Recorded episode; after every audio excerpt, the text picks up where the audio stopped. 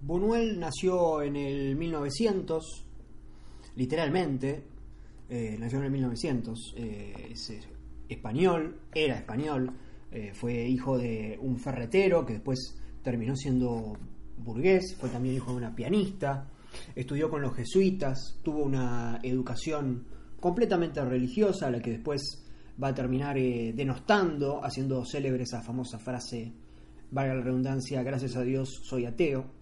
Y su visión de la pobreza fue la de alguien completamente marginado, pero desde el otro lado, desde la clase alta, desde alguien que veía a los chicos sin nada golpeándole la puerta de la casa pidiendo monedas. Él, llegados los 15 años, eh, dejó de ser creyente cuando empezó a leer a Darwin y a Nietzsche. Ya en el, eh, a los eh, 17 años de edad estudió, arrancó a estudiar ingeniería y empezó a formar amistad en la residencia en la que se albergaba con eh, García Lorca y Salvador Dalí. Ellos terminaron logrando, de hecho, que Buñuel termine dejando la carrera y estudiando filosofía y letras. Uno de los referentes de Buñuel fue Fritz Lang, con la película Las Tres Luces, una película de 1921, que fue la que finalmente lo convenció de ponerse a filmar. Y él arrancó siendo asistente de dirección de algunas películas de John Epstein, a quien anteriormente habíamos citado, eh, no me acuerdo si fue en la previa de, de Carrie o de Dress to Kill, eh, parte de su libro eh, El cine del diablo. Y también Buñuel ofició como guionista y terminó estudiando técnica cinematográfica en la Academia de Cine de París. En ese entonces había también todo un grupo de surrealistas dirigidos por André Breton, estaban eh, Max Ernst, eh, Man Ray, no, todavía no estaba Dalí, que después se metería, y, él poco a poco empezaría a, acercarse a, este, a estos grupos. Y lo primero oficial como director que hace es este el primer corto experimental surrealista de la historia, o quizás no el primero, pero sí el seguramente el más emblemático, el que sienta las bases para todo lo que después se conocerá como surrealismo en el cine, que es Un perro andaluz en 1928, con Dalí, que está basado en sueños que fueron pasados eh, a papel, y creo que eh, Sueños con hormigas en las manos de Dalí, a Buñuel, eh, eh, soñaba que a uno le cortaban el ojo y empezaron, hicieron como un mashup de sueños eh, donde se busca constantemente lo que sería la ausencia de la explicación o la ausencia del, del significado.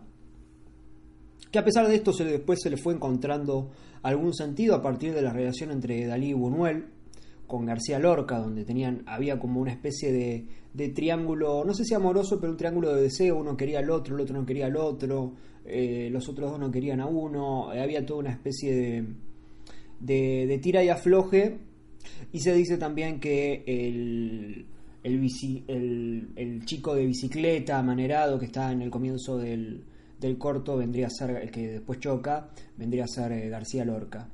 Pero fuera de, eso, que podría ser quizás una de las lecturas, de las tantas lecturas que puede llegar a tener un quien andalú, eh, el surrealismo viene a, a, representar mayormente los sueños, pero más que nada a representar lo que, lo que subyace en el subconsciente. Es llevar el subconsciente eh, a la pantalla. Y de esta forma romper con todo aquello que rompa justamente las estructuras tradicionales y la lógica tradicional, presentando un mundo donde todo puede suceder y donde lo onírico pueda eh, llegar a ser representado en forma permanente, ¿no? donde los sueños no estén solamente dentro de sueños, y si están dentro de sueños, ese efecto o esa secuencia tiene que ser prolongada y fructífera como sucede en Los Olvidados. Eh, en este sentido, Hitchcock toma mucho de Buñuel para lo que es la secuencia onírica de Vértigo. Y mismo contó con Dalí para Spellbound, donde también eh, representa varias escenas oníricas muy cercanas a lo que hoy conocemos, o en ese entonces conocíamos como, como surrealismo. Recordemos que Buñuel era el director favorito de Hitchcock y esto eh, queda evidenciado en, en varias de las películas posteriores. Pero después de El perro andaluz, eh, Buñuel hace el documental, un documental, un falso documental, si se quiere, sobre la miseria de España, las urdes, tierra sin pan, eh, y eh, La Edad de Oro. Hace estos dos, La Edad de Oro, que se vendría a ser el primer largometraje surrealista de, un, entendiendo el largometraje como película de que supere los 45 minutos. Hoy tenemos esa concepción de de, película, pero en ese entonces las películas podían llegar a durar 15, 20 minutos como duraba un perro andaluz. Pero bueno, eh, teniendo en cuenta eso, que, que supera los 45 minutos, sí, vendría a ser la, Edad de Oro, la primera película eh, bien surrealista, ¿no? Eh, netamente surrealista. y después termina viajando a Estados Unidos, a Hollywood, pero no, no logra rendirse a los productores. Eh, hay un par de guiones que circulan por la web eh, de películas que escribió y que iba a filmar otros. Termina trabajando en el MoMA, que es el, vendría a ser el, eh, para quienes no lo conocen, el Museo de Arte Moderno de Nueva York. Y en el 47, cuando se muda a México, termina filmando una película que es Gran Casino, a la que no le fue muy bien en taquilla. No le fue nada bien, para ser sinceros, con Jorge Negrete Libertad Lamarque. Y estuvo tres años desempleados, desempleado por esa película, hasta que en el 49 se nacionaliza mexicano, después de la Guerra Civil Española, filma El Gran Calavera, que fue un éxito, y en el 50 finalmente hace la que realmente quería hacer, que es Los Olvidados, una película ya sin desprovista de actores de peso, una película completamente, eh, mucho más cercana a las primeras dos películas, mucho más cercana a Un perro andaluz y a La Edad de Oro en cuanto a eh, la temática o la crudeza con la que toca eh, los temas, además del foco surrealista que había perdido en, en las anteriores, en esas películas que hizo en ese hiato o en ese comienzo mexicano, porque tuvo, Buñuel hizo muchas películas por encargo, hizo muchas películas eh, relacionadas eh, con... Para, para, después hacer estas películas, para, para, poder hacer Los Olvidados, tenía que hacer otras películas antes. No, tenía esa, esa ventaja eh, como para poder tener una libertad completa. De todas formas, su sello autoral se ve en todas o en casi todas, así que eso para quienes vean la obra de de Buñuel, de, eso siempre se pueden quedar tranquilos. Pero en Los Olvidados, Los Olvidados se pidió la, expulsión de, de, de México porque, dicho mal y pronto, le pega bastante al gobierno mostrando la pobreza. De hecho, hasta tuvo problemas con Figueroa, con Gabriel Figueroa, que es eh, su director de fotografía, porque Figueroa quería darle color, quería nubes, y Buñuel se empecinaba en que no, que cuanto menos bello, mejor.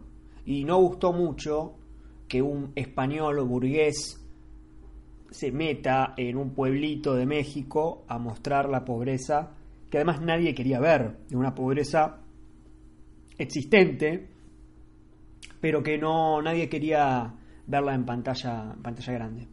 Hasta que finalmente logró, ganó dirección eh, mejor dirección y mejor guion en Cannes.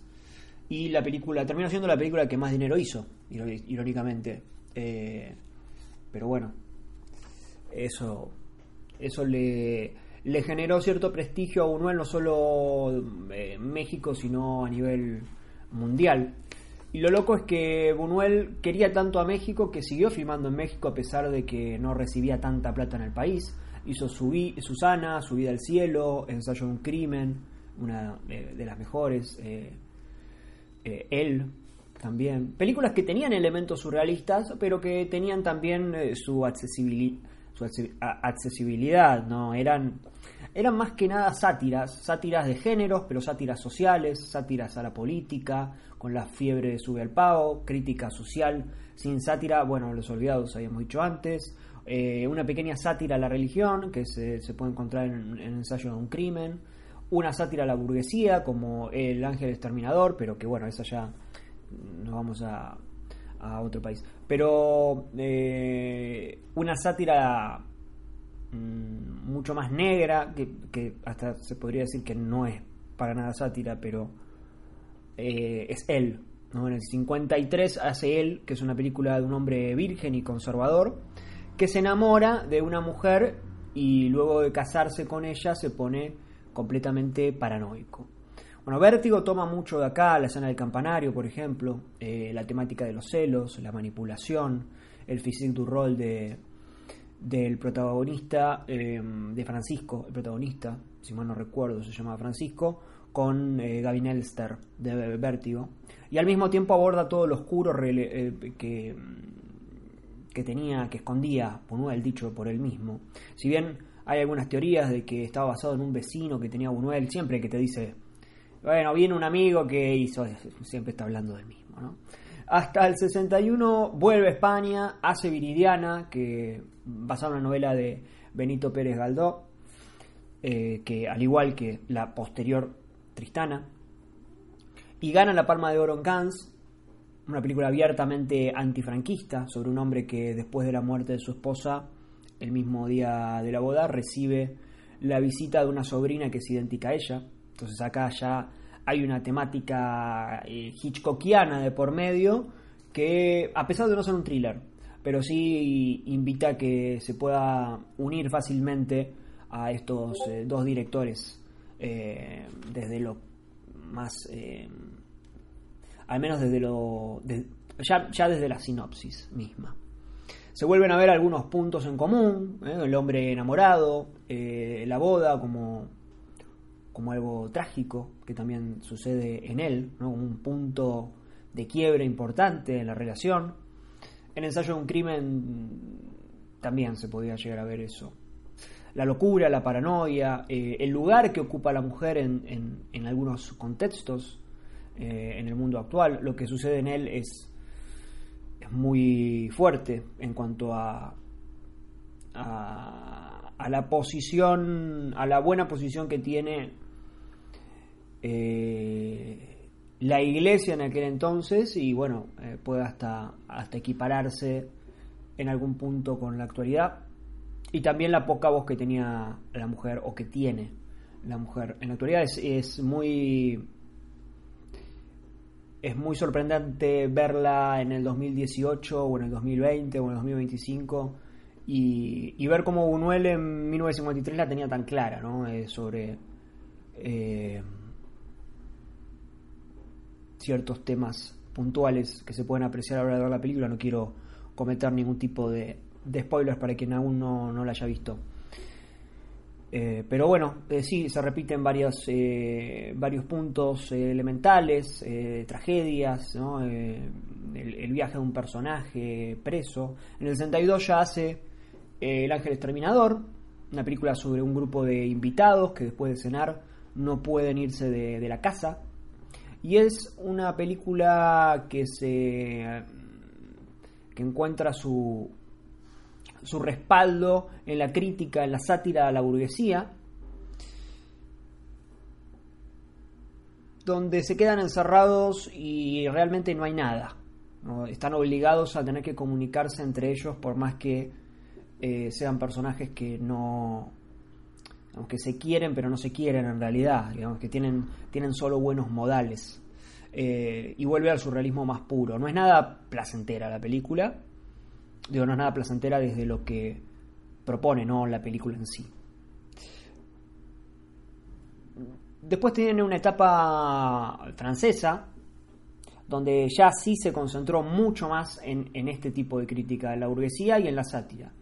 Como que expandió ese mundo ya anteriormente planteado en El Ángel Exterminador y en algunas otras películas, y llevó a cabo El de Yu o, El Fantasma de la Libertad eh, o El Discreto Encanto de la Burguesía, que ya en el mismo título nos anticipa esto. Y se lo toma con mucha más gracia. La Vía Láctea también, completamente una burla a, las creencias y a cómo se toman las, las creencias desde algunos sectores. Pero en resumen, vendría a tener tres etapas, más allá de que fue y volvió un par de veces, ¿no? La mexicana, la española y la francesa. O la francesa, la española, la mexicana y la española y la francesa de nuevo. Eh, teniendo en cuenta que él arranca en Francia y después se va abriendo, ¿no? De alguna, de alguna forma, pero, pero bueno, son...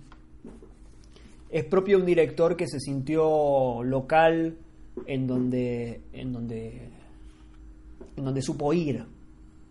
¿Qué temas toca Buñuel? Bueno, un poco ya lo mencionábamos antes, ¿no? La religión, generalmente para, para criticarla, pero también una parte que él conoce, ¿no? No es que critica lo que no conoce. Como decíamos antes, había tenido una educación completamente religiosa durante sus primeros 15 años de vida. Los aspectos morales, siempre eh, cuestionando los valores, la burguesía, todo lo referido a lo sexual, al erotismo, a lo prohibido, a lo vetado, como decíamos en, Viridiana. Eh, no hay casi narración clásica o lineal. Siempre fragmenta los relatos, los quita del tiempo, juega con el tiempo. Hoy, hoy ya estamos acostumbrados a eso, pero Buñuel eh, siempre fue de agregar fantasías, de agregar sueños, de flashbacks, de ir para un lado y para el otro, imágenes inesperadas que se intercalan, que buscan algunos, eh, algunos impactos, eh, un humor negro muy, muy definido, un amor por, por la sátira que, que hace que el espectador constantemente tenga que tenga que intentar leer qué, qué le está queriendo decir Buñuel, pero qué le está queriendo decir si, si le está escondiendo algo debajo en, en, el sentido humorístico, hasta, hasta qué punto es humor y hasta qué punto es crudeza en, muchas de sus películas. Eh, repite mucho algunos personajes, los curas, eh, los vagabundos, o los perros y los burros, o, parte del miedo a las arañas. Él tenía mucho miedo a las arañas y están en casi todas sus películas. En Belle de es donde más me parece que queda claro, pero eh, están en todas sus películas las arañas. Tenía una especie de atracción y repulsión, por eso las ponía en sus películas, porque entendía que, eh, que el cine era un poco eso, atracción y repulsión todo el tiempo. Eh, el fetiche con las piernas, muy claro en, la secuencia inicial de él. y bueno, la muerte, el deseo y todos esos temas que, que son mucho más eh, universales.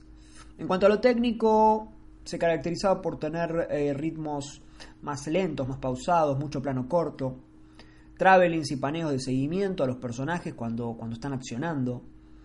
Todo lo que refiere a espacios y tiempos eh, es mayormente complicado de entender con esa intención. O sea, utiliza lo que vendría a ser la confusión técnica para respaldar el estado mental de sus personajes o el mundo onírico de la obra. Eso lo, comprende al 100%. Y hay mucha superposición de imágenes, siempre en este sentido, ¿no? en el sentido surrealista, logrando o intentando lograr sensaciones nuevas a partir de ir intercalando imágenes que al parecer no tienen relación con la anterior. Generalmente le gusta que, el centro del plano sea aquel que mejor se ve y que los costados estén más, más oscurecidos. Hay, hay usos de, tiempo de voz en off, de narrador en ensayo un crimen. Eh, también esto se puede ver. No tiene ningún problema, como decíamos, en recurrir a flashbacks si es necesario.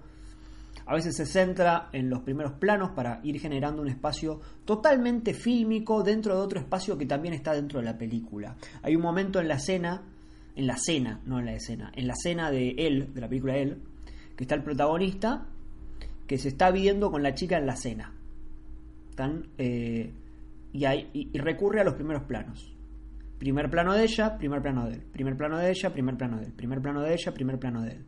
Y así, de esa forma, él nos da un momento de intimidad profunda, jugando con esas miradas y con esos primeros planos, de, con esos idas y vueltas como si estuviera generando un espacio dentro de otro espacio, porque en realidad el espacio verdadero es la cena, es, la, es el, salón, pero a partir de esta ida y vuelta de miradas, siempre sostenidos en primeros planos,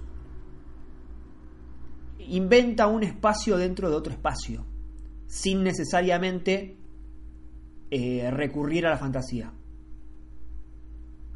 Cuando eh, el, ya el, plano se abre y vemos, eh, vemos la mesa y vemos a todos comiendo, el plano general, recurre al plano general, te, destruye, porque ya ves que están rodeados de 10 personas más o menos. Y vos decís, ¿cómo puede ser que yo haya tenido un momento de tal intimidad cuando en realidad están rodeados de 10 personas? Claro, lo que él generó en ese momento es como si ellos estuvieran solos ahí, con, ese, con esa decisión propia de, de. Esto lo hace, lo intenta hacer mucho. También eh, recurre a comenzar eh, a las escenas a partir de, eh, de objetos o de elementos o de personajes de espalda, siempre de manera... Hoy quizás se ve, se ve mucho, Spielberg lo hace mucho, pero de manera poco frecuente en algún entonces. Le gusta también legar la cámara. Hay un momento en, La ilusión viaja en tranvía, cuando uno de los camiones se tienen que descargar unas bolsas y llega uno de los personajes y, tiene que hablar con el otro y pasa el personaje eh, y los dos están saliendo casi al mismo tiempo, uno por la derecha y otro por la izquierda, y el que veníamos viendo nosotros a partir de un traveling por la eh, derecha, lo vamos viendo, habla con el que está en la izquierda y se va. Y nosotros empezamos a seguir al que está en la izquierda. después viene otro personaje y ahí pasamos a, a que por tercera vez, digamos, la cámara le pertenece a otra persona y después vuelve al comienzo. Eh, eso lo hace, lo hace bastante bueno y eso que la edición Viaja en Tranvía es una película completamente por encargo. No creo que hasta ni la escribe. Eh, se dedicó puramente a, la dirección y manejaba muy bien lo que es eh, el cambio de valores en, los planos. Sería el, los tamaños. Bueno, ahí en la, edición Viaja en Tranvía se puede apreciar en una escena en la que hay un señor que está eh, durmiendo, sentado en una especie de silla, en un kiosco, y comienza con un primer plano, lo va tirando a plano medio, lo va tirando a plano general hasta que después lo seguimos al personaje yéndose. Es una decisión que parece completamente menor, de hecho hoy es eh, suena casi anecdótico, pero, pero era algo que hacía mucho, ir cambiando el... Eh, cuando, lo, cuando lo ameritaba, cuando no lo ameritaba, te, tranquilamente te podía dejar eh, el plano centrado y que hablen los personajes, que mismo en la película también lo hace. Pero tenía ese talento, tenía ese talento para diseñar a partir de ciertas selecciones un nuevo lugar puramente cinematográfico inserto en un espacio ya existente. Además de manejar unas elipsis prodigiosas, ¿no? te, unía eh, besos con montañas. En él te une besos con montañas, es una bestialidad lo que hace ahí. Eh, estas son parte de, las características del cine de Buñuel, por supuesto que hay muchísimas más, pero como esto es eh, una, una, introducción, les puede servir como, como guía para, para ver eh, qué pueden llegar a, esperar cuando tengan la oportunidad de ver las películas eh, pendientes o las películas que aún no vieron de, de Luis Buñuel.